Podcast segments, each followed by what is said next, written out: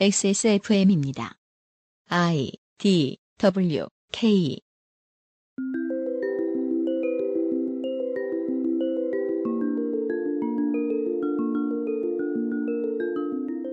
1891년 일본의 한 경찰이 외교를 위해 자국에 온 사절, 그것도 황태자에게 칼을 휘둘러 중상을 입힙니다. 국제사회의 눈총을 떠안게 된 일본은 좌불안석, 공포 속에서 심리를 진행합니다. 법원의 결론과 그 결론에 따른 파급 효과가 특이했는데요. 오늘의 기묘한 이야기에서 소개해드리지요.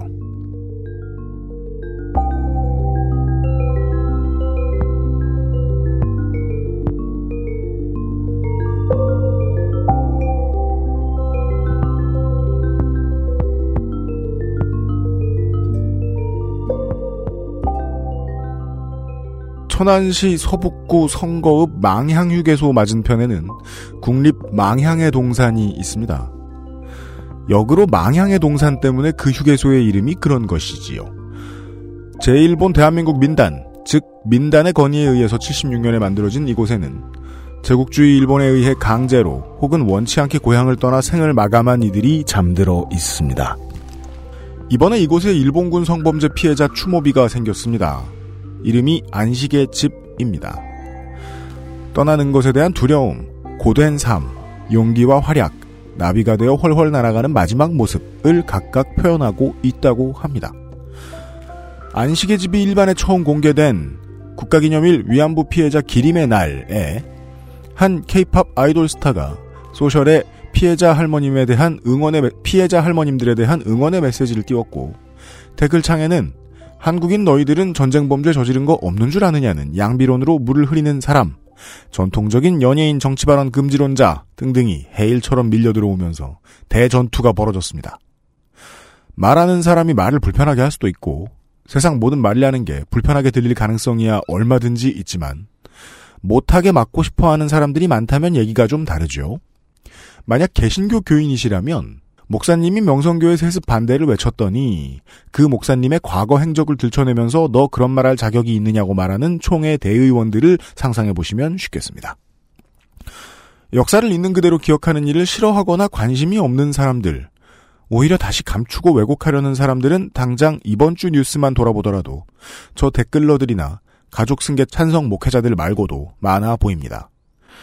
생전에 미쓰비시에게 사과 한번 들어보자면서 노년을 법정 투쟁에 바친 강제징용 피해자들의 사건, 위안부 피해자 손해배상 소송 등이 정치적 이익을 쫓던 양승태 및 법원에 의해서 판결이 뒤집어지거나 미뤄졌지요. 아주 많은 고위공직자들이 투입되어야 할 수 있는 일이겠지만 정작 수사 대상이 된 사람은 매우 적고 의혹의 시기에 공보관으로 열심히 뛰면서 사법부의 입 노릇을 하고 전교조의 시국선언에 홀로 유죄 판결을 했던 어떤 판사는 검찰에 나가 조사를 받기는커녕 오늘도 판결 일을 열심히 하고 있습니다. 사법농단에 동원되었던 판사들, 개헌 문건을 본능적으로 마음껏 작성했던 기무사의 구성원들, 우리 생활 가까이는 인형탈 아르바이트 직원을 폭염에 이틀간 두 번씩 쓰러뜨린 롯데월드의 관리자들까지도 기껏해야 몇 개월 직무 정지, 원대복귀나 보직 변경 같은 처분은 사실상 범죄자 방면이라고 생각합니다. 한국이 사람이 없어서 일 못하는 나라도 아닌데 왜 그리 자리 보전을 친절하게 잘해주는 건지 모르겠습니다. 며칠 전 가스공사의 사례를 보니까 굴삭기 침수 사고 축소 노력을 외부에 알린 내부 고발자의 신원을 밝히고 망신을 준 직원들이 승진했더라고요. 이런 일들 말고도 많은 일들이 일어나고 있는 한국의 어느 강가에서 업로드합니다. 그것은 알기 싫답니다. 유승균 PD입니다. 윤세민 에디터입니다. 네, 안녕하십니까. 윤세민입니다. 내불 고발자 색출은 내불 고발자? 내부, 내부. 음. 내부 고발자 색출은 역시 한국의 어, 특산물이죠. 네. 초성 퀴즈 사건 있잖아요. 뭐요? 그 대학교 대나무 숲에서 음. 이제 이제 대나무 숲의 똥군기를 이제 이야기를 했어요. 네. 고발을 해가지고 그게 이제 난리가 났었는데 좀 화제가 음. 됐었는데 음. 그 학과의 학생회가 음. 그 관리자한테 누군지 알려줄 수 있냐? 음. 관리자가 알려줄 수 없다. 그러니까 저랑 초성 퀴즈 안 하실래요? 어른들한테 그런 거는 참 빠르게 배울 수 있는 것 같아요. 누구나. 네. 아, 나미비아와 볼리비아와 우간다의 다운로드가 갑자기 늘었습니다. 무슨 일이 있었는지 모르겠네요. 반갑습니다. 김요한 이야기인데요. 광고 듣자마자 시작할 건데요. 광복절 주간이라고 일부러 일본에서 일어난 부끄러운 이야기들을 하려고 어, 일부러 편성한 게 절대 아닙니다. 에, 이번 주 목 금요일에 일본에서 있었던 황당한 테러, 성범죄, 공갈과 협박 사건 몇 가지를 다룰 것입니다. 네. 네. 아, 기묘한 이야기는 일본 얘기인 척하지만 보통은 우리 얘기죠. 잠시 후에 시작하겠습니다. 그것은 알기 싫다는 용산의 숨은 보석 컴스테이션에서 도와주고 있습니다. XSFM입니다. 엄청 다양한 PC 부품, AS 업체도 엄청 많고 AS 업체에 가셔도 무슨 질문을 해야 할지 모르겠다면 처음부터 컴스테이션 견적을 이용해 보십시오. 수만 건에 이르는 고객 응대 노하우로 당신의 필요와 생산업체의 서비스를 정확히 연결해 드립니다. 주식회사 컴스테이션 사계절 내내 냉방, 난방 효율을 올려주는 벨레 circulator는 선풍기가 아닌 공기순환기입니다. 벨레 air circulator, 엑세스몰에서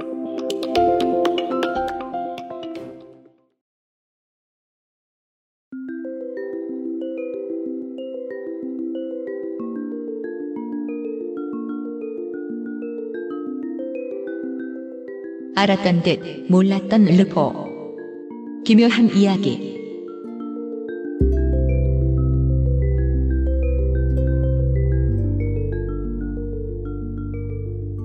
어, 네티즌 103호입니다.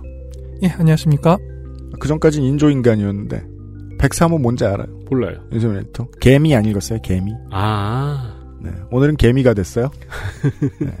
번호가 붙어 있는 다양한 캐릭터를 찾아다니시는군요. 네. 원래 벨로캉 병정 네티즌 어, 10만 3,683호였다가 네. 예. 그 작품 읽어보신 분들 기억나시나 모르겠어요. 지금은 탐정 네티즌 103호인 걸로 하죠. 네. 우리는 자주 보는데 본다고 생각하는데 네. 아, 몇몇 팬들은 아, 오랜만에 봤다고 생각할 겁니다. 예, 오늘은 일본에서 일어난 사건들 중에서 특히 오늘은 시간을 좀 앞으로 당겨보죠. 19세기에 있어 합니다. 19세기요. 예, 오츠 사건이라는 사건입니다. 오츠 사건이랍니다. 오츠는 지명입니다. 들으시다 보면 이 지명이 나올 겁니다.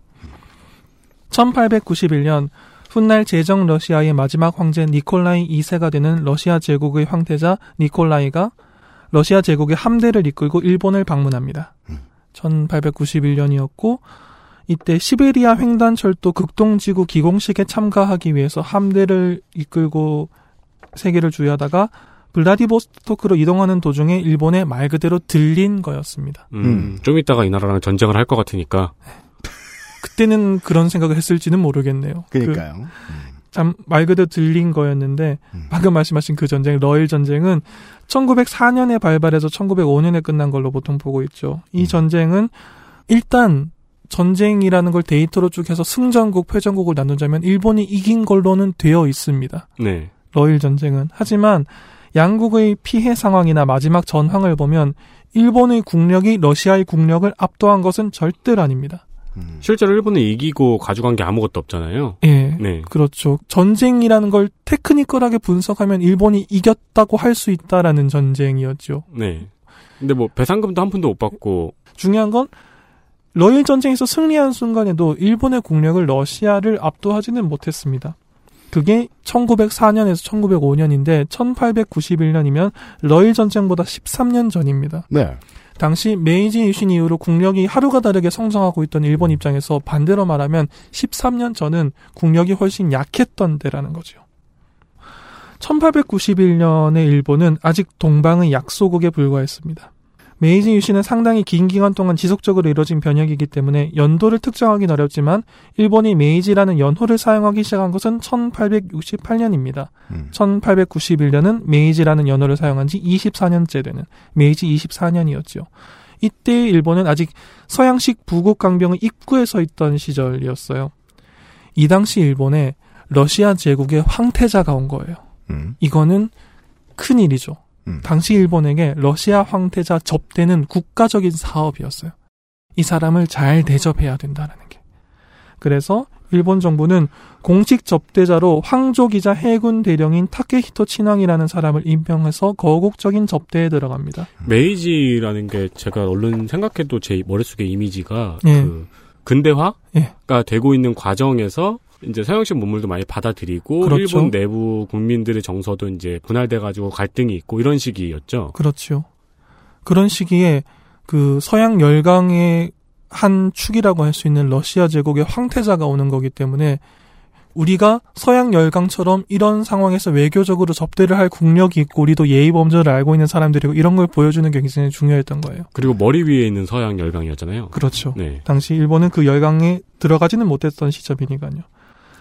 이 접대를 받는 쪽인 니콜라이 황태자는 블라디보스토크로 향하는 도중에 일본을 들린 거기 때문에 일본 남쪽에 있는 항구들을 하나씩 하나씩 들려갑니다. 음. 기항을 잠깐 해서 그 항구 주변에서 좀 쉬고 관광도 하고 다시 배에 올라서 함대 자체가 다음 좀 더 북쪽에 있는 항구로 가고 음. 유유자적하게 이제 관광을 했던 거죠. 그야말로. 접, 접대 접대 코스를, 투어를, 예, 예. 접대 투어를 접대 도는 거죠. 코스를 밟고 있었던 거죠. 그래서 남쪽에 있는 항구 몇 개를 들린 다음에 코베항에 입항해서 교토로 향합니다.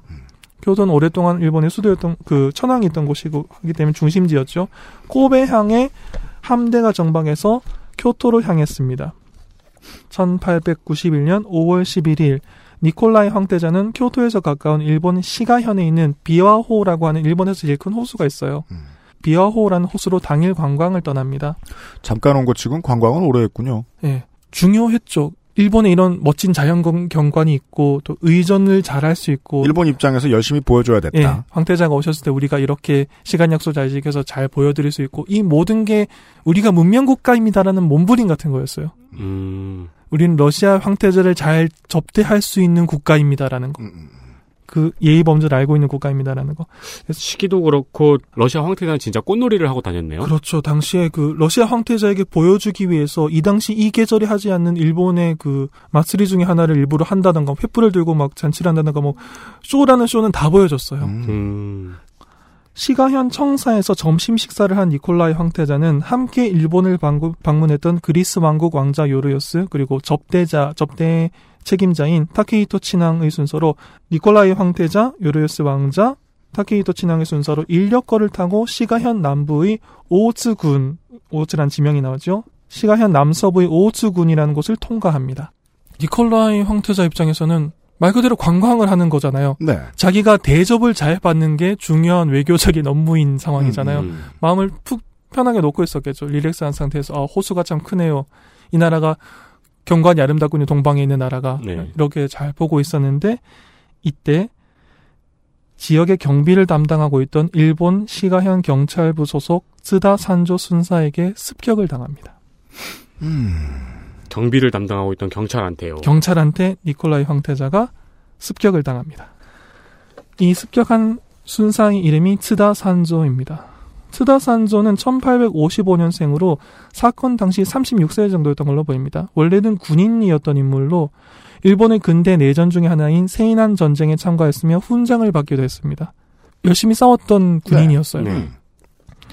사건 발생 9년 전인 1882년에 육군을 퇴역한 뒤 미에현에서 경찰이 되었는데 경찰이 되고 3년 뒤에 폭력 사건을 일으키면서 면직이 됩니다.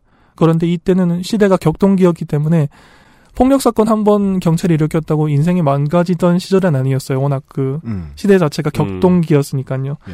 시간이 좀 흐른 다음에 시가현에 다시 경찰로 채용이 돼요. 지금이라면 생각할 수 없는 일이죠. 그렇죠. 근데 시가현에서의 근무 태도는 또 굉장히 좋았다고 합니다. 그 두 번이나 일종의 표창을 받았다는 기록이 남아 있습니다. 그래서 원래는 군인 출신이었고 군인으로서 훈장도 받았던 사람이고 퇴역을 하고 난 다음에 경찰에 내서 뭐 폭력 사건 한 번 일으켰지만 다른 근무지 와서는 잘 근무하고 있고 근무 태도 좋았던 경찰이 한 명 있었어요. 음. 시가형 경찰서 입장에서는 이게 거국적인 사업이지 않습니까? 네. 그 코베항에 오셔가지고 육로로 교토까지 오셔서 황태자가 우리 그 접대를 해야 되는 가장 음. 중요한 러시아의 황태자가 교토까지 오셨는데 비어호라는 그 일본에서 가장 큰 호수를 한번 보신단다. 그러면은 그 가는 길에 경호 병력들을 세워놔야 되지 않습니까? 네. 네. 연도 병, 경력이라 가죠. 그래서 경호를 해야 되고 하는데 병력이 부족하니까 그 각 경찰서에서 인원 좀 보내달라라고 한 음. 거예요. 그래서 경찰서장이 아 그래 그럼 우리도 당연히 지원을 해야 되니까 우리 경찰서에서는 순사 누구 누구 누구 보내자라고 하는 사람 사이에 츠다 산조도 섞여 있었던 겁니다. 네. 그래서 당시 기록을 보면 츠다 산조는 연도 경비 즉 황태자가 지나가는 길에 서서 경비를 하고 있었던 걸로 보입니다. 음. 이 사람이 5월 11일 오후에 폐검하고 있던 서양식 검인 샤브르, 샤벨이라고 하죠. 서양식 검을 쓰고 있었어 일본 경찰이 당시에. 검을 뽑아서 니콜라이 황태자한테 휘두릅니다. 인력거에 타고 있는 상태의 니콜라이 음. 황태자한테. 이때 니콜라이 황태자는 오른쪽 머리에 약 9cm의 상처를 입은 것으로 기록이 남아 있습니다. 9cm면 꽤 길죠, 그래도? 그럼요. 머리에? 예, 칼로? 예, 칼이 네. 제대로 들어간 거죠. 네. 게다가 오른쪽 머리에 맞았으니까요. 음. 그 상태에서 갑자기 관광을 하다가 공격을 받았으니까요. 놀랐겠죠. 그래서 인력거에서 뛰어내려서 가까운 골목길 안쪽으로 피신해 들어갑니다. 도망치는 니콜라이 황태자를 츠다 산조가 추격해서 다시 공격하려고 해요. 음. 이때 함께 있었던 요르요스 왕자라는 사람이 지팡이로 츠다 산조의 등을 가격합니다. 그 다음에 니콜라이 황태자도 인력거를 타고 있었고 요르요스 왕자도 인력거를 끄- 타고 있었는데 네. 이두 사람의 인력거꾼이 츠다 산조를 제압하기 위해서 덤벼요. 음. 맨손으로. 한 인력거꾼이 자- 츠다 산조의 다리를 잡아서 넘어뜨리고 다른 인력거꾼은 츠다 산조가 떨어뜨린 검으로 그 지팡이로 가격을 당했을 때 검을 떨어뜨린 것 같은데 그걸 자기가 주워서 목 주변을 공격합니다. 음. 그리고 이 직후에 다른 순사들이 경비하러 많이 나와 있었을 거 아닙니까? 네. 이 직후에 경비 중이던 순사들에게 제압당해서 결국 츠다 산조의 범행은 실패로 끝납니다. 아니, 근데 이거는 중요한 얘기는 아닌 것 같은데, 경비는 하는 일이 없네요. 그렇죠. 그 네. 인력거꾼들의 영웅적인 노력 덕분에 일이 아, 더 커지지 그렇구나, 않았죠. 그렇구나. 네. 이들이 제압하고 난 다음에 순사랑 경비들이 와서 누른 거예요. 그쵸. 일단 음. 칼을 뽑아서 휘두를 때까지 한 게 없고, 예. 그런 그러게요. 다음에 왕자가, 그 그리스 왕자가 지팡이로 등을 틸 때까지 한 게 없고, 예. 인력거꾼이, 그 인력거꾼 두 명이 제일 큰 일을 해냈죠. 그때까지도 경비, 경, 이 경비들은 한 게 아무것도 없네요. 예. 그러고 난 다음에 이들이 제압을 하고 난 다음에 경비들이 그제서야 우르르 몰려와가지고 츠다산도를 제압을 했어요. 음, 테러범은 잡혔습니다. 네. 참고로 이때 코베항에는 러시아 제국의 함대가 정박 중이었습니다. 음. 함대가요. 예. 음. 니콜라이 황태자를 태우고 온 함대가 정박 중이었습니다. 일본 사회는 큰 충격에 빠집니다. 네, 그렇죠. 그쵸. 19세기 버전으로. 오늘은 좀 이르네요. 네.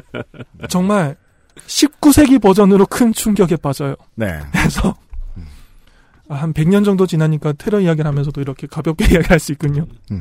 정말 큰 충격에 빠졌습니다.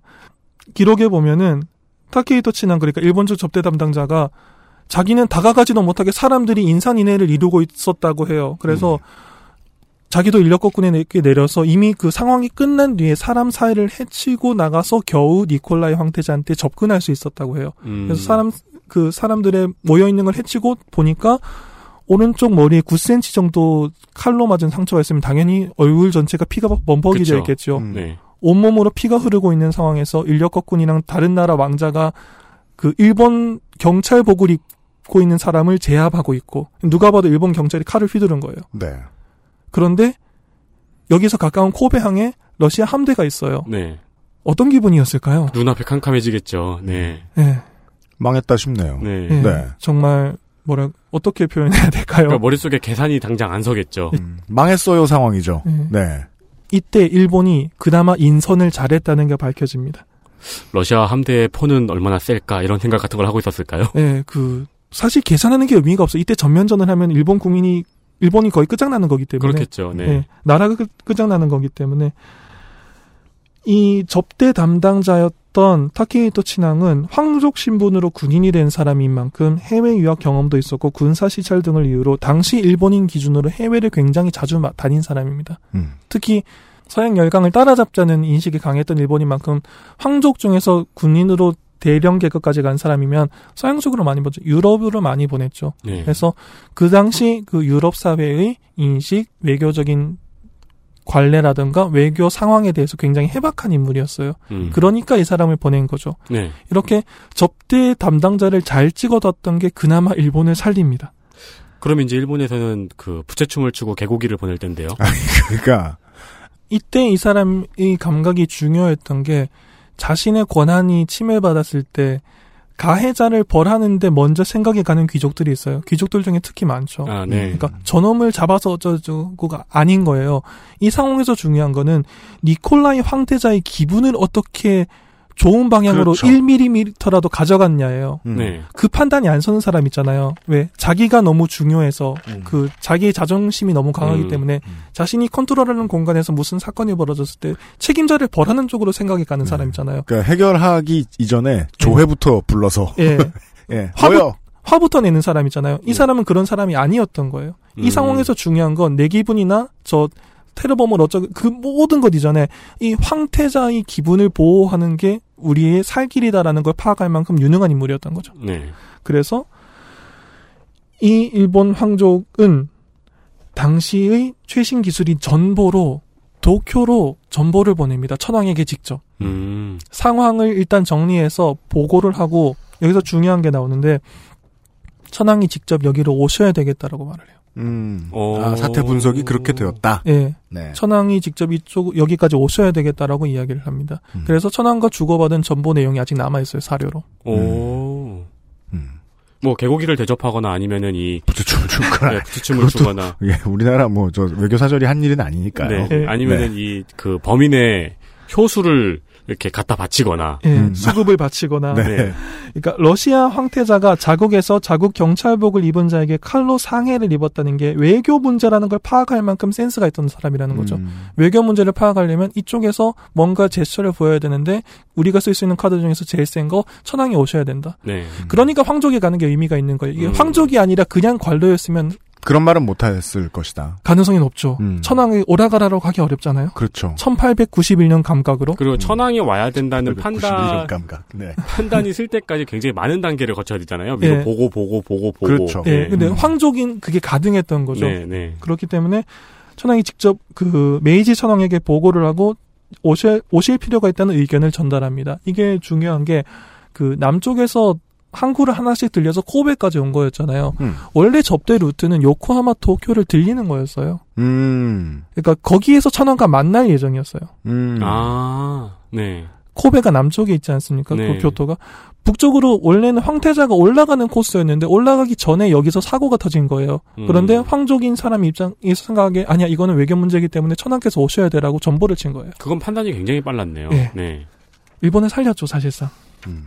음. 그래서 전보를 받은 메이지 천황은 사태의 심각성을 이해하고 다음 날인 5월 12일 이른 아침에 직접 기차를 타고 이동을 시작해서 교토로 옵니다. 음. 그날 저녁에 교토에 도착했다라고 기록이 남아 있습니다. 음. 왜 저녁에 도착했을까요?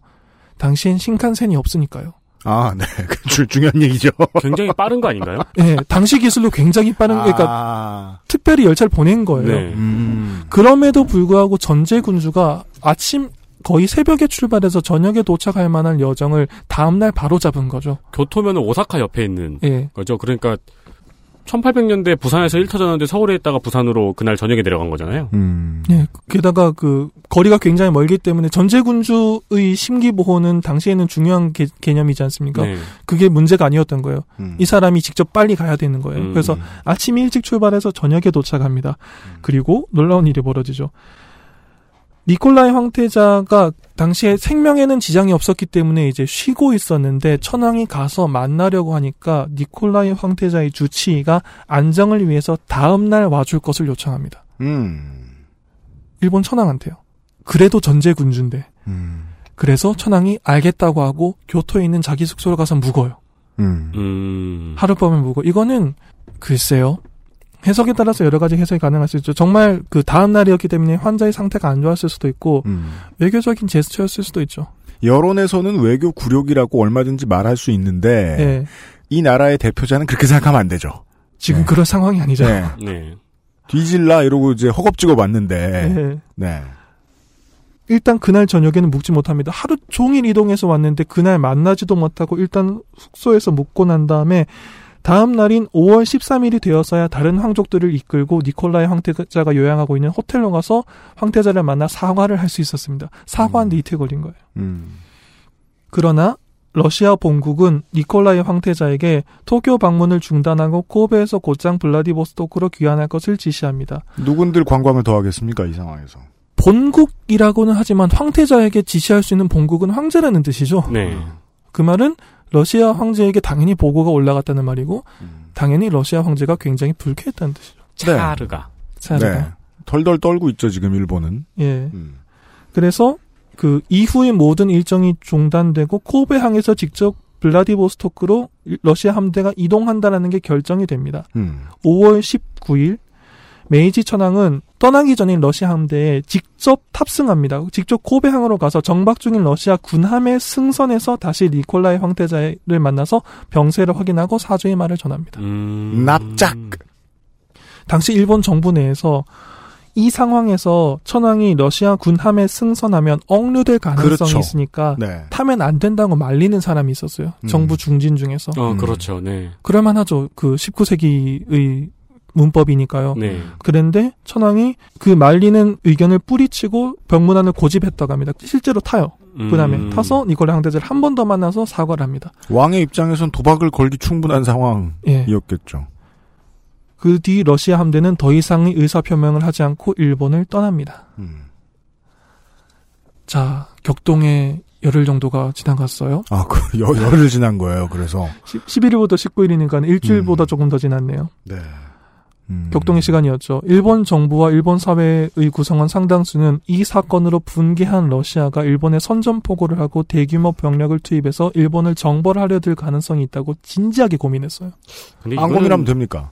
글쎄요, 이런 일이 이럴 가능성까지는 없을 것 같은데 아, 실제로는. 그러니까 이런 일은 왜냐면 전쟁을 내기 위해서 이런 일을 일부러 만들죠. 네, 보통은 음. 그렇죠. 네. 네. 그래서 범인의 그 루틴도 의심을 해봐야 되고, 예. 그리고 이게 일부러든 아니든 정벌하고 싶었으면 구실로는 충분하지 않습니까? 음. 그렇죠. 지금 말씀이 나오신 게 오츠 사건 23년 뒤에 발발하는 제1차 세계대전인데 제1차 세계대전의 도화전이 여러분 다 아시다시피 사라예보 사건이죠. 네. 황태자 부부죠 아마. 네. 네.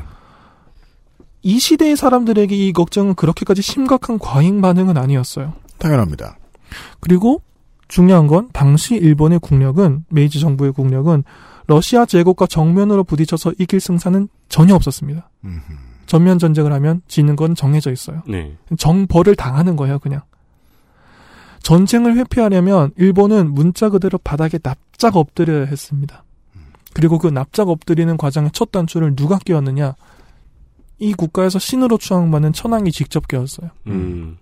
사건 다음날 기차를 타고 하루 종일 이동을 해서 주치의한테 내일 오라는 수모를 당하고 음. 다음날 황족을 이끌고 다시 만나러 가고 러시아 군함이 직접 승선하고 첫 단추라는 말씀이 중요하네요. 예. 여기서부터 어떻게 풀어나가느냐가 중요하잖아요. 네. 예. 예. 이후에 남아있는 기록을 보면 니콜라이 황태자 본인은 이렇게까지 성의를 가지고 사과하는 걸 보고 일본에 대해서 그렇게까지 악감정을 품진 않았던 걸로 보이기는 합니다. 근데 음. 그거는 러시아 쪽 입장이고요. 네. 두려워하는 일본 입장에서는 그렇게 쉽게 판단할 수 있는 상황은 아니죠. 이 정도로 사과했으니까 되지 않겠어? 라고 하는 건 너무 나이브한 접근이죠. 음, 음.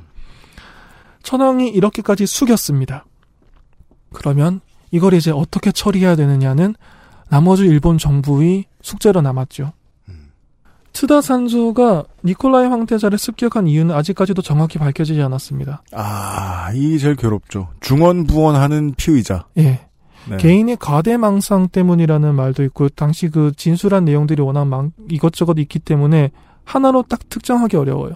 이 당시 일본에 김기춘이 없었으니까요. 예. 네. 자칼의 나를 읽었습니까? 라고 물어볼 사람이 없었으니까. 그 개인의 과대망상 탓이었다는 게 가장 많은 의견인데 그것도 확정할 수는 없고요. 그니까요. 당시 일본에게 고압적인 태도를 보이던 러시아에 대한 반감이 있었을 수도 있어요. 그 니콜라 형제자가 시베리아 횡단철도 이 극동지부 기공식에 참가하기 위해서 블라디보스토크를 향한다고 했는데 시베리아 횡단철도가 동쪽까지 온다는 건 러시아의 러시아 제국의 군사력이 동쪽까지 진출할 수 있다는 말이죠. 음. 당시 철도는 군대를 이동시키는 굉장히 중요한 수단이니까요. 아, 그건 일본한테 위협이군요. 위협이죠. 그렇기 때문에 일본 입장에서 그렇게 즐거운 일도 아니었어요, 사실. 어, 물론 그럼에도 불구하고 5년 있다 이겼지만. 물론 그럼에도 불구하고 접대는 열심히 해야 됐지만 네.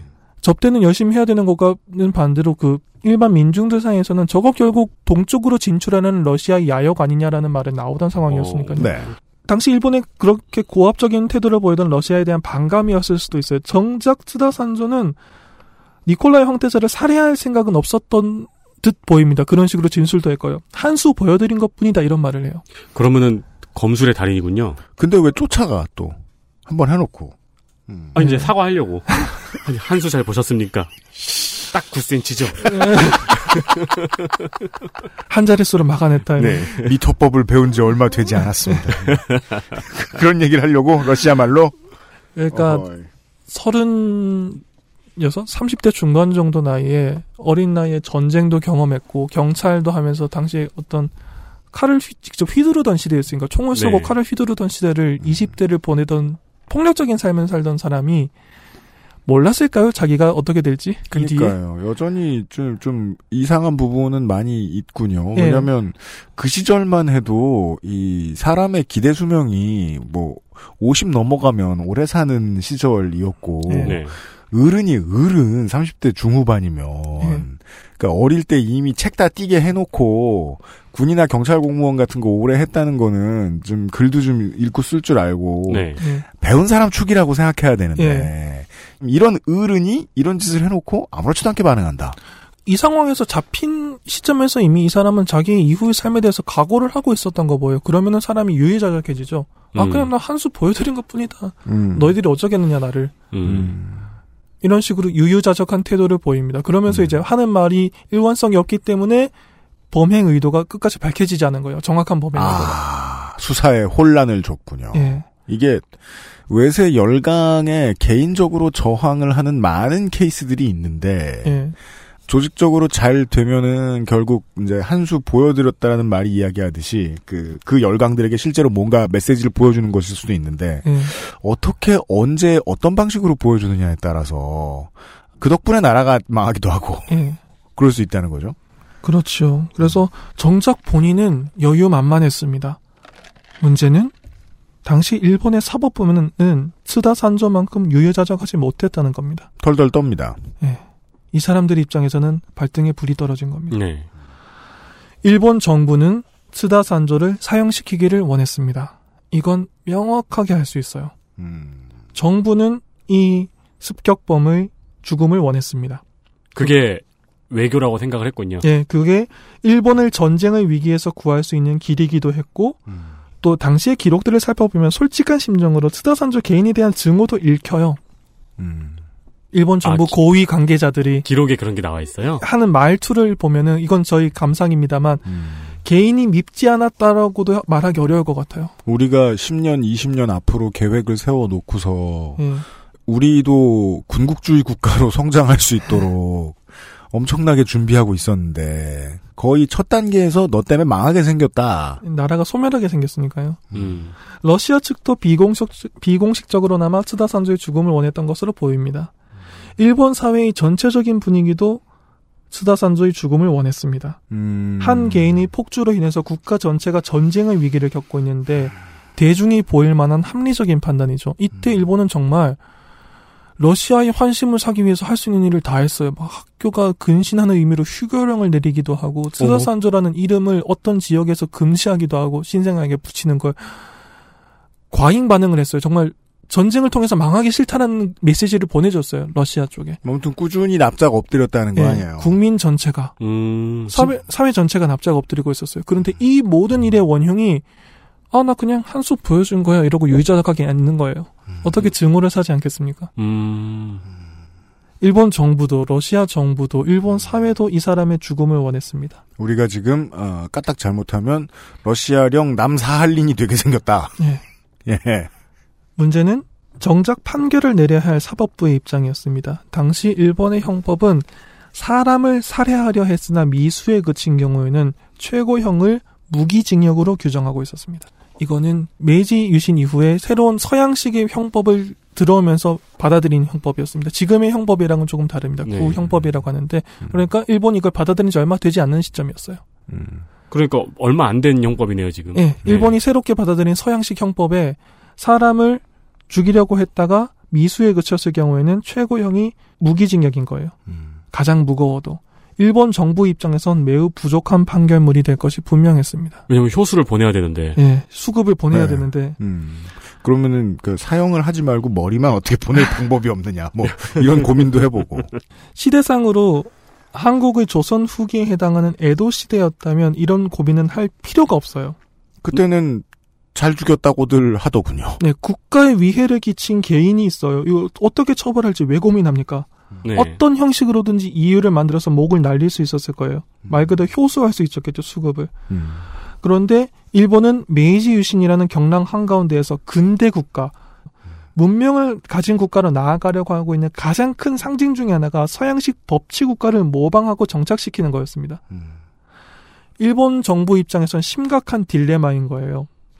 일본이 에도 시대 수준의 국가였다면 러시아의 황태자는 일본을 예를 갖춰서 방문하는 것이 아니라 함대를 이끌고 점령하러 들렀을 거예요.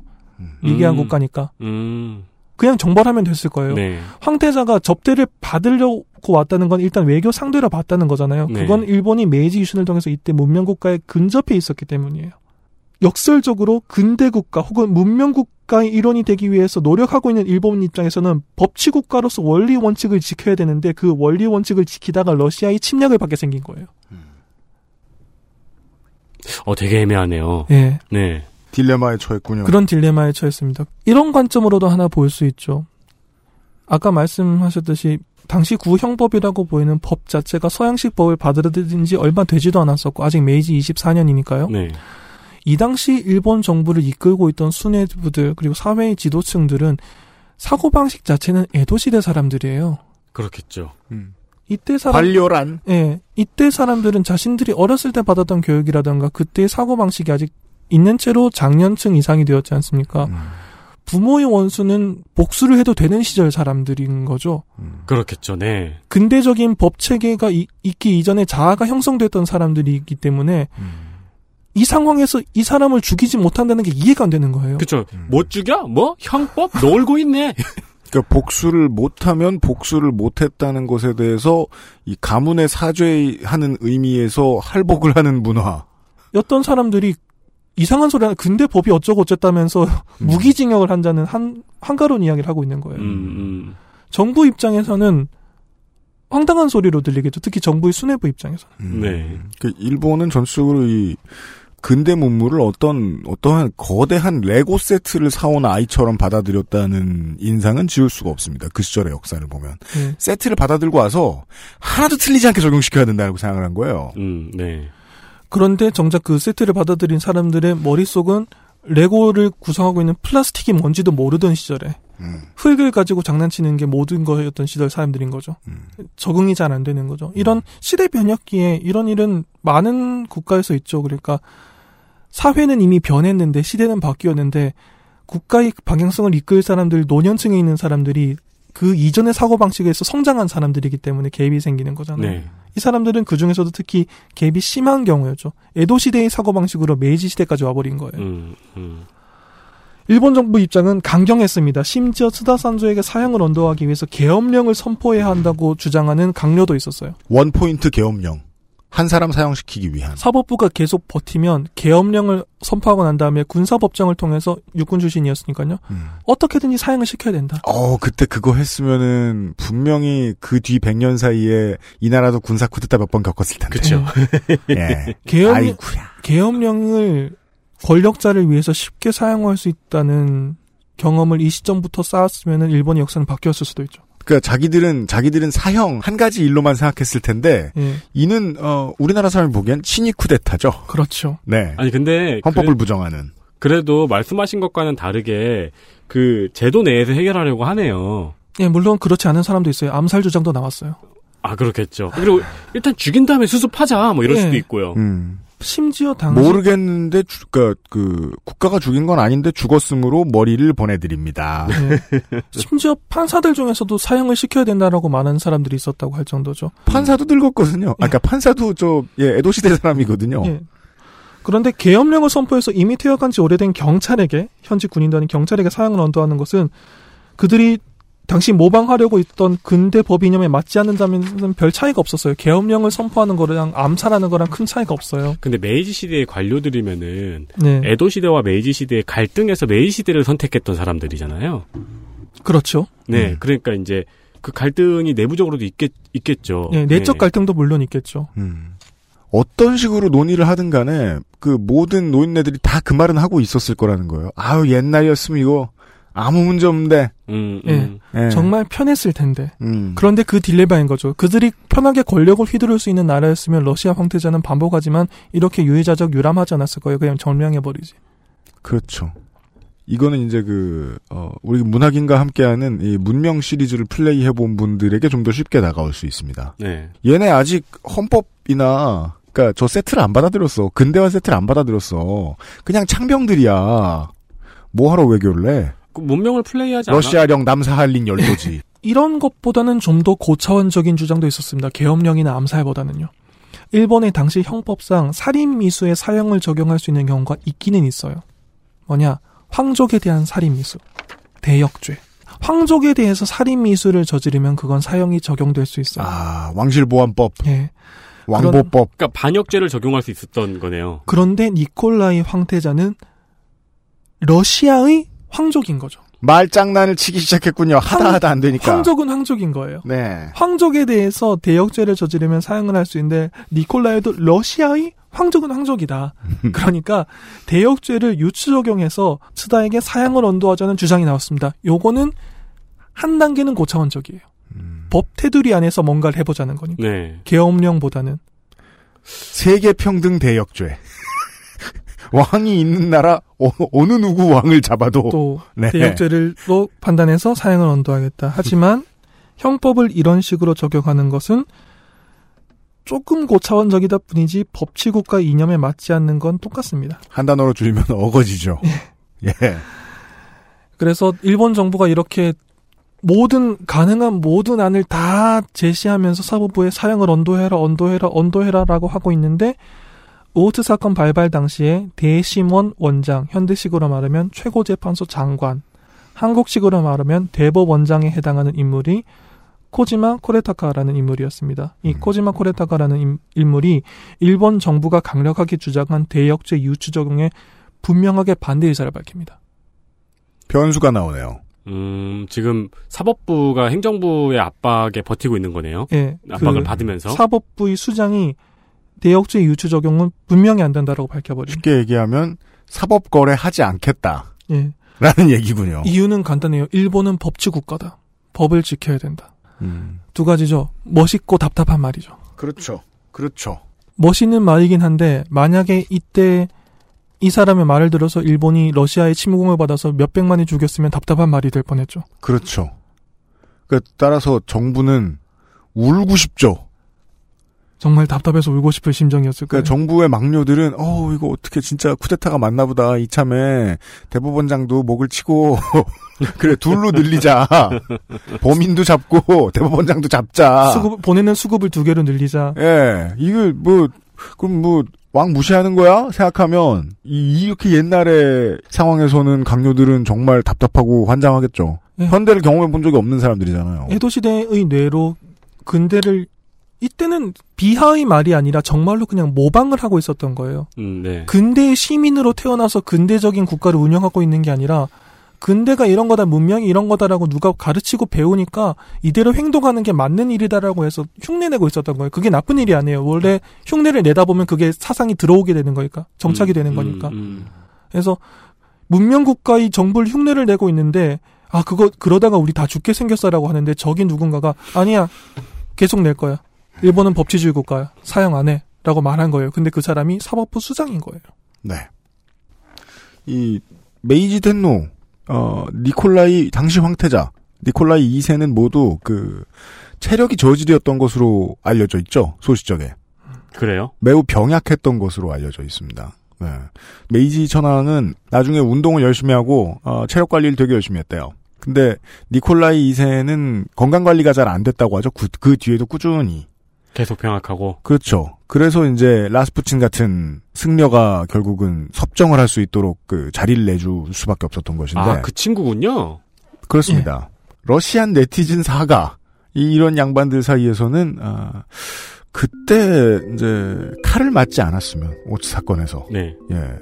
이 니콜라이 2세의 건강이 좀 달랐을지도 모른다라는 가정을 하는 사람들도 심심치 않게 있습니다. 아니, 근데 칼을 맞았으니까, 아 운동 좀 해야겠는데라고 생각을 해야 하지 않을까요?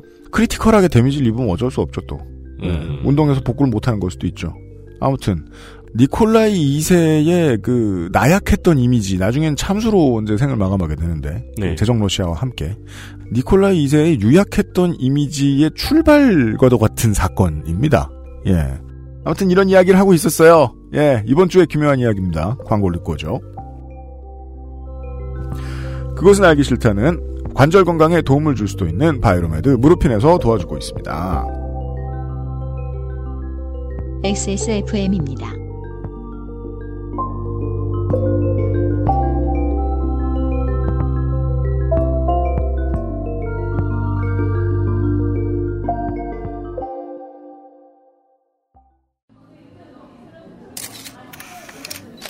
국민 여러분, 저는 참담한 심정으로 이 자리에 섰습니다.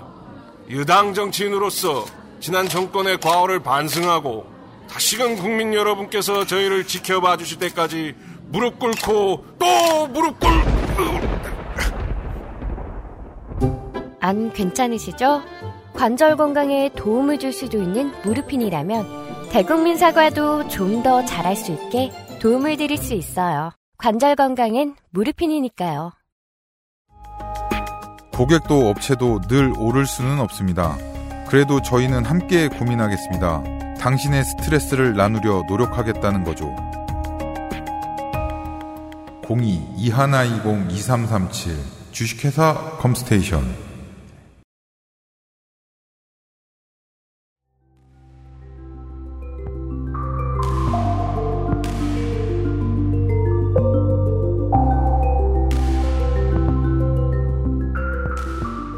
돌아왔습니다. 역사를 배우면 재미있는 중요한 어, 이유들 중에 하나가 역사에서 가정을 해보면 재밌다는 거죠. 혼자 앉아서. 네. 혼자 앉아서 하는 것들 중에 꽤나 재밌는 게 가정입니다. 네. 네. 물론 뭐 혼자 하는 가정 중에 최고는 내가 돈이 많다면이지만 로또에 당첨되면 네. 그거 말고 역사의 가정을 해보는 것도 재미 있습니다. 어, 무섭기도 하지요. 이 저 동아시아에 살고 있는 사람들 입장에서는 예를 들어 이제 뭐 한국으로 저로 말할 것 같으면 그런 생각을 가끔 할 때가 있어요. 한국 전쟁에서 정말이지 미국이 고려해봤던 바대로 미국이 한반도를 포기했다면 네. 우리는 어디로 갔을까? 음. 여기 살고 있었던지 다른 나라의 사람으로 네. 아니면 어, 경상남도에 모여 있었던 많은 피난민들과 함께 어, 태평양 어딘가로 갔을 가능성이 되게 높겠죠. 일본으로 갔거나 근데 보통은 이제 뭐 미국의 대리전이었으니까 미국령 어딘가를 개척해서 살았거나 음. 그러니까 뭔가 그 사탕수수 같은 걸로 이제 김치를 해 먹고 있었겠죠. 일본도 그런 이제 역사 덕후들이 그런 전제를 이 사건을 가지고 많이 해봤을 것 같아요. 네. 우리가 러시아령 남사할린 군도가 되었다면 우리는 어디 가서 살았을까? 음. 그때 이 일을 막지 못했다면 네티즌 103호와 함께하고 있습니다. 역사라는 게 참 재밌죠. 그 지난 정권에서 국정농단 사건이 벌어졌을 때 그 사람이 그 실제로 권력이 없는 사람이 국정을 농단했다는 얘기 나왔을 때 방금 말씀하신 니콜라 이, 이세 황제 이야기가 많이 나왔지 않습니까? 네. 그렇죠. 라스푸틴을 최순실에 많이 비교했죠. 예, 그런 게 심지어 한국에서만 있었던 것도 아니죠. 오히려 외신에서 그런 비교를 많이 했죠. 왜냐하면 러시아 맞아요. 역사를 좀 더 많이 알고 있기 때문에. 네. 이해해 보라고. 예, 음. 그 한국의 역, 역사보다는 러시아 역사가 그쪽 사람들에겐 좀 더 친숙할 거기 때문에 그 이름이 굉장히 많이 나왔지 않습니까? 한국에서 맥주가 많이 팔렸죠. 그랬는데 사법 독립을 이야기하는 이야기에서 또 그 이름이 나오는 거죠. 역사라는 게 참 그렇게 생각하면 돌고 도는 거죠. 네. 음. 이번에 어, 법원이 법원에서 이번에 이제 들켜서 올라온 문건들 중에도 그런 거 꽤 있었잖아요. 아, 윤세민이 되게 비웃었던 거 있잖아요. 예. 그 다음 대통령이 될 가능성이 높은 김무성과 유승민 아, 하고 미리 관계 개선해놔야 된다고. 아, 네네네. 네. 그건 다 했을지도 몰라요, 사실. 법원과 그 두 사람의 관계는 매우 좋을지도 몰라요. 뭘 가져올 수 있다 그러죠? 인, 이노베이션? 모르겠어요. 다시 시계를 19세기로 돌리면 네. 그 츠다 산조는 우선 대역죄라는 제목으로 오츠 지방재판소에서 기소됩니다. 그런- 일단 죄목은 대역죄로 걸었군요. 예. 하지만 황족에 대한 죄인 대역죄는 최고재판소인 대심원에서 판단을 한다는 이유로 사건은 대심원으로 곧장 올라오게 됩니다. 여기서 아, 바로- 대심원이란 대법원이겠죠. 바로 네. 대법원으로 올라가는 올라가면 거예요? 원래 황족에 대한 건 1심이 대법, 대심원이기 때문입니다. 음. 그 기소는 오츠 지방재판소에서 했는데 대역죄로 했다는 제목이 참 재미있죠. 결국 검찰은 그러니까 기소를 하는 쪽은 행정력인 거죠. 음. 정부의 입장을 좀 더 반영하는 곳인 거죠. 음. 그랬네요. 죄목을 걸 때는 대, 대역죄로 건 겁니다. 음. 이 사람이 황족을 살해하려 했기 때문에 대역죄입니다라고 했는데 받아들일 때 법원이 일단 그거부터 심리할 테니까 대법원으로 곧장 올려라고 해서 대심원으로 한 방에 올라가게 됩니다. 음. 아 그렇다면 이건 이제 행정부의 일원인 경찰이 네. 잡아서 그 죄를 뭘 할까 하다가 위에서 내려오는 그 행정부 위쪽에서 내려오는 오더들은 어, 예, 대역죄 해라. 네. 예. 이걸로 해서 넣고 사법부로 넘어갔는데 사법부의 첫 번째 문인 검찰에서는 이걸 안 받아줄 수가 없어요. 네. 그래서 정무적 판단을 통해 대역죄 오케이 하고 올렸다. 그래? 그래서 이제 법원까지 갔더니 법원에서는 니네가 대역죄가 맞다고 생각하면 대법원으로 가야지. 예. 그래서 일단 대심원으로 올립니다. 네. 음. 그래서 대심 원장이던 사법부의 수장이던 코지마 코레타카 대심 원장은 이 사건을 담당하게 된 7명의 대심원 판, 재판관 대법관이죠 한국식으로 표현하면 네. 7명을 한 명 한 명 설득합니다. 이때 설득한 내용은 간단합니다. 법치국가의 원칙을 지켜라. 음, 이야기가 반전됩니다. 두 가지로 생각할 수 있어요. 하나는 이 사람이 설득을 해야 됐다는 말은 다시 말하면 재판관들 중에서 무슨 죄목을 어떻게 논리를 짜든지 간에 사형을 언도하려는 사람들이 있었다고도 볼 수 있고요. 일단 대역죄로 여기까지 올라온 것 자체가 그런 의도가 짙게 보이잖아요. 네. 그럼에도 불구하고 정작 수장은 사법부의 원칙을 지켜라 대법 그 법의 큰 원칙을 지켜라라고 요구를 했다는 거죠. 황실과 행정부는 아 이게 지금 나라 망하게 생겼어. 예, 그거요. 논리 이전의 생존 본능 있잖아요. 네. 국가 단위의 생존 본능. 한 사람도 못 죽여? 여러분이 이상이 숭고한 거 알겠는데 나라가 망하고 난 다음에 이상만 남으면 그 이상을 누가 향유합니까? 라는 질문 할 수 있잖아요. 네. 러시아의 위협은 결코 추상적인 게 아니었거든요. 음. 당시 코베항에 정박하고 있었던 지금은 떠났지만 음. 코베항에서 실제로 왔던 함대를 일본 국민들이 봤어요. 저게 무기를 싣고 다시 올 수 있다고 생각하는데 우리 이상은 말이야 이러고 있는 거예요. 음. 그러면 우린 나중에 그냥 문명에 사라진 문명 중에 하나로 남는다고? 그렇죠. 그 갈림길이죠. 음. 그 법복 입은 판사 재판관들이 우리의 이상을 막 설득하고 있는데 나머지 사람 전부 다 답답한 거예요. 그러다가 우리가 죽으면 음. 전쟁이 나면 여러분이 총 들고 전선에 섭니까? 아니죠. 어떻게 할 거냐라고 그 정부 입장에서는 답답한데 코지마 코레타카는 한 명한 한 명을 설득합니다. 간단해요. 법치 국가의 원칙을 지켜라. 결국 일본 당시 메이지 정부의 대심원은 사건 발생 16일 후인 1891년 5월 27일에 민간인에 대한 모살 미수죄를 적용해 츠다 산조에게 무기징역을 선고합니다. 음... 이때 무기징역을 선고한 관보가 아직 남아 있어요. 음, 일단 러시아의 황족이므로 어, 황족이다라는 말장난을 인정해주지 않았고요. 예, 민간인으로 민간인으로 보았고 일본의 법으로 봤을 때 니콜라이 황태자는 민간인이다. 음. 일반적으로 생각할 수 있었던 그 당시 그 나라 법에 에, 살인 미수죄에 적용 살, 살인 미수죄를 적용했을 때 나올 수 있는 최대한의 처벌 무기징역을 넘기지 않았고요. 예. 아무튼 법을 지켰다. 예, 법을 지킵니다. 행정부의 원과 영 다르게. 예. 그러면 행정부는 못 죽였네요. 못 죽였죠. 그러니까 행정부는 판결 나오는 날에 이제 대성 통곡. 아이고 우린 망했네. 네.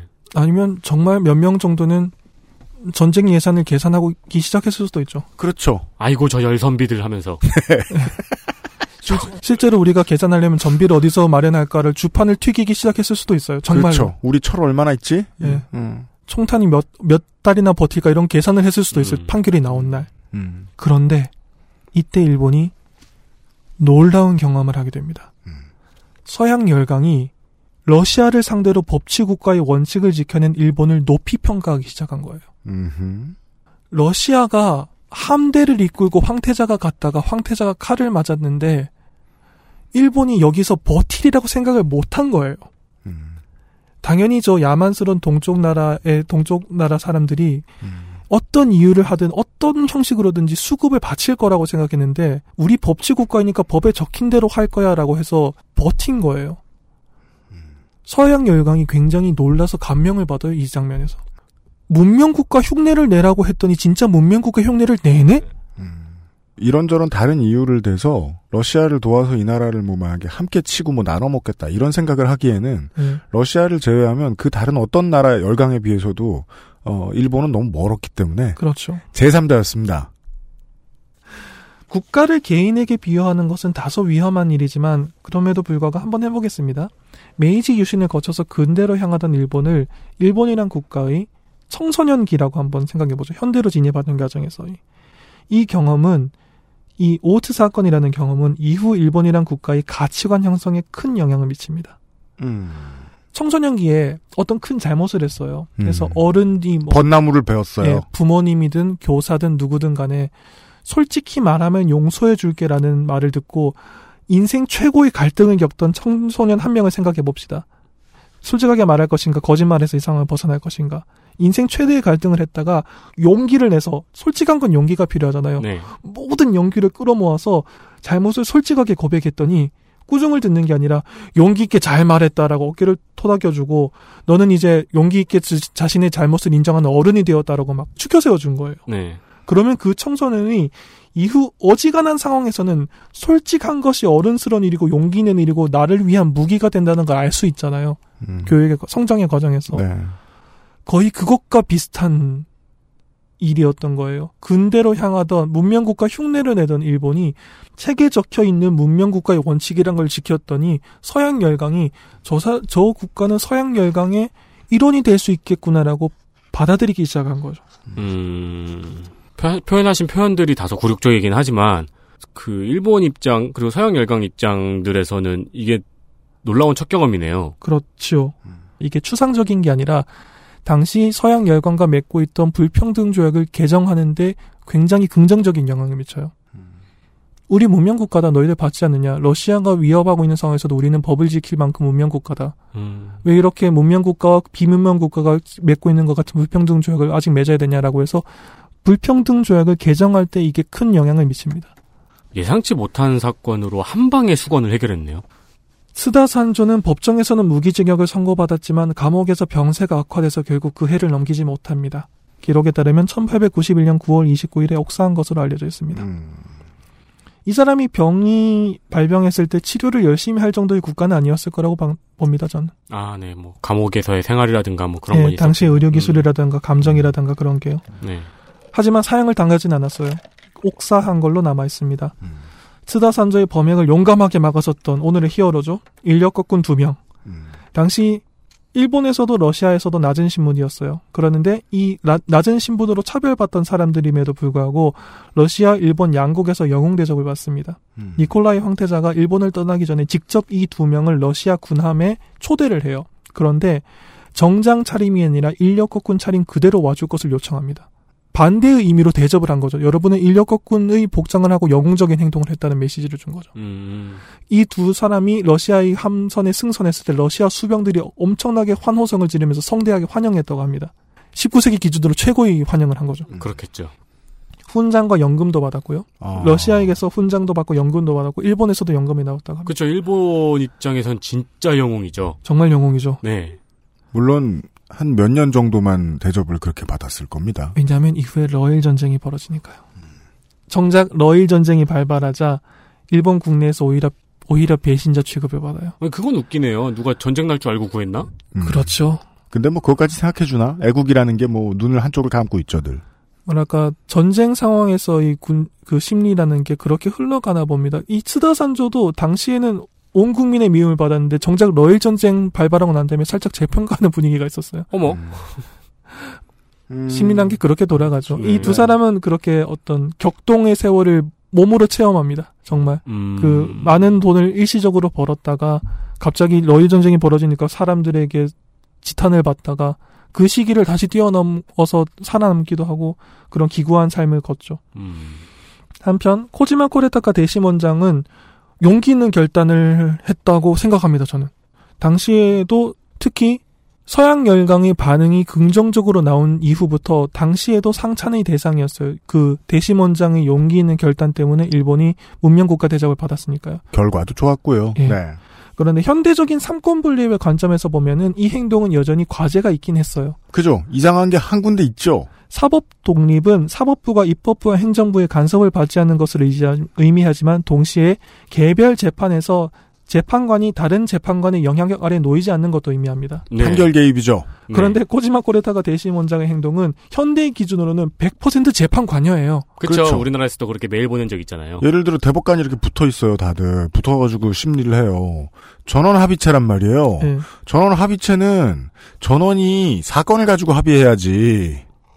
일일이 사우나에서 모여가지고 합의하는 게 아니잖아요. 예. 음. 그럴 거면 전원 합의체 할 이유가 없잖아요. 그런데 대심 원장이 7명의 대심 그 최고재판소 재판관이죠. 지금 현재식으로는 그 7명을 한 명 한 명 설득했다는 건 지금 기준으로는 완벽하게 재판 개입입니다. 음. 판결 개입이에요. 하지만 일본이라는 국가 자체가 아직 근대를 온몸으로 받아들이려고 하던 시절임을 감안하면 이것을 이유로 코지마 코레타카의 결단을 평가절하하는 것도 조금 불공정한 일이라는 느낌은 듭니다. 시대 배경을 봐야 되겠다. 그러니까 일본 열도 전역에 야 이게 삼권 분립이야라고 알려준 거잖아요. 예. 음. 문자 그대로 온 국가가 한 개인의 죽음을 원했을 때 사법부의 수장이 no라고 말한 거예요. 예. 국가 전체가 한 명을 죽여야 된다고 했을 때 법에 그렇게 안 적혀 있어라고 말하는 건 굉장한 용기죠. 음. 게다가 예, 그 대가로 전쟁이 날 수 있는 상황에서 음. 높으신 분들이 죽이겠지. 못 죽인데 왜? 삼권 분립이래. 뭐? 음. 네, 가 되는 거죠. 그렇습니다. 이렇게 사법부의 수장이 문명 국가로서의 원칙을 지켜내서 굉장한 대접을 받았지만 그럼에도 불구하고 과제를 남겨두는 형태로 오트 사건이 마무리됐습니다. 하나의 사건을 만나보았습니다. 네. 그것은 알기 싫다는 선풍기 말고 벨레 air circulator에서 도와주고 있습니다. XSFM입니다. 벨레 air circulator는 선풍기가 아닌 공기 순환기입니다. 벨레 air circulator 엑세스몰에서 안 괜찮으시죠? 관절 건강에 도움을 줄 수도 있는 무르핀이라면 도움을 드릴 수 있어요. 관절 건강엔 무르핀이니까요.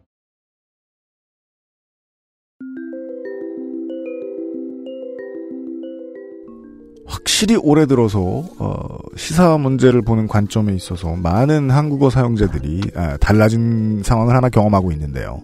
그 전까지는 재판에 가고 검사가 구형을 하고 요 정도까지만 보이다가 올해부터는 판사가 어떻게 판결하는지가 계속 눈에 들어옵니다. 네. 그래서 자기가 이제 그 본인이 보시기에 어, 읽는 사람들이 보기에 어, 마음에 드는 판결과 그렇지 않은 판결들을 가지고 생각들을 많이 하시는데 그래서 법원이 갑자기 본의 아니게 중요한 조연이 된 사건들이 많이 떠오르실 거라고 생각을 합니다. 네. 이번 주에도 많았고 기사만 보는 게 아니고 판결문을 보는 분들이 많이 늘어났죠. 그렇죠. 네, 중요하거든요. 오늘 이야기를 들었던 사례는 요즘 나오고 있는 사법 관련된 문제하고는 아주 크게 연결되어 있다고 생각하면 좀 곤란하겠습니다. 이 삼권 분립의 첫 번째 장에 대한 사례를 다룬 거라고 보시면 되겠습니다. 네. 예. 재판부에 대한 존중, 법에 대한 존중. 요즘 우리가 화가 나는 이유가 그거잖아요. 어, 법을 존중해 줬더니, 이, 법관이 자기를 존중하는 줄 알, 네. 착각한, 예. 자기가 존귀해진 줄 아는, 그 상황하고도 상관이 있는 얘기가 내일 나올지는 모르겠습니다. 두고 봅시다. 근데 일본이 이렇게 자주 충격을 받고 뒤집히는 국가는 아닐 텐데 매번 이렇게 이야기에 반전이 있는 거는 앞에 있는 인조인간의 장문 실력이겠죠? 네. 아니, 그, 충격도 받긴 받는데요. 네. 네. 그 충격 받을 때마다 적어 놓은 거죠. 네. 인조인간이라 오래 사니까. 하기사 뭐큰 충격은 플레이스테이션 2 나왔을 때도 받았을 테니까. 네. 내일 이 시간에 일본이 또 뭘로 큰 충격을 받았는지 에, 다른 사례들을 좀 보도록 하겠습니다. 네티즌 103호와 함께 인사드립니다. 유승균 PD와 윤세현 에디터였어요. 감사합니다. 감사합니다. 감사합니다. XSFM입니다. I D W K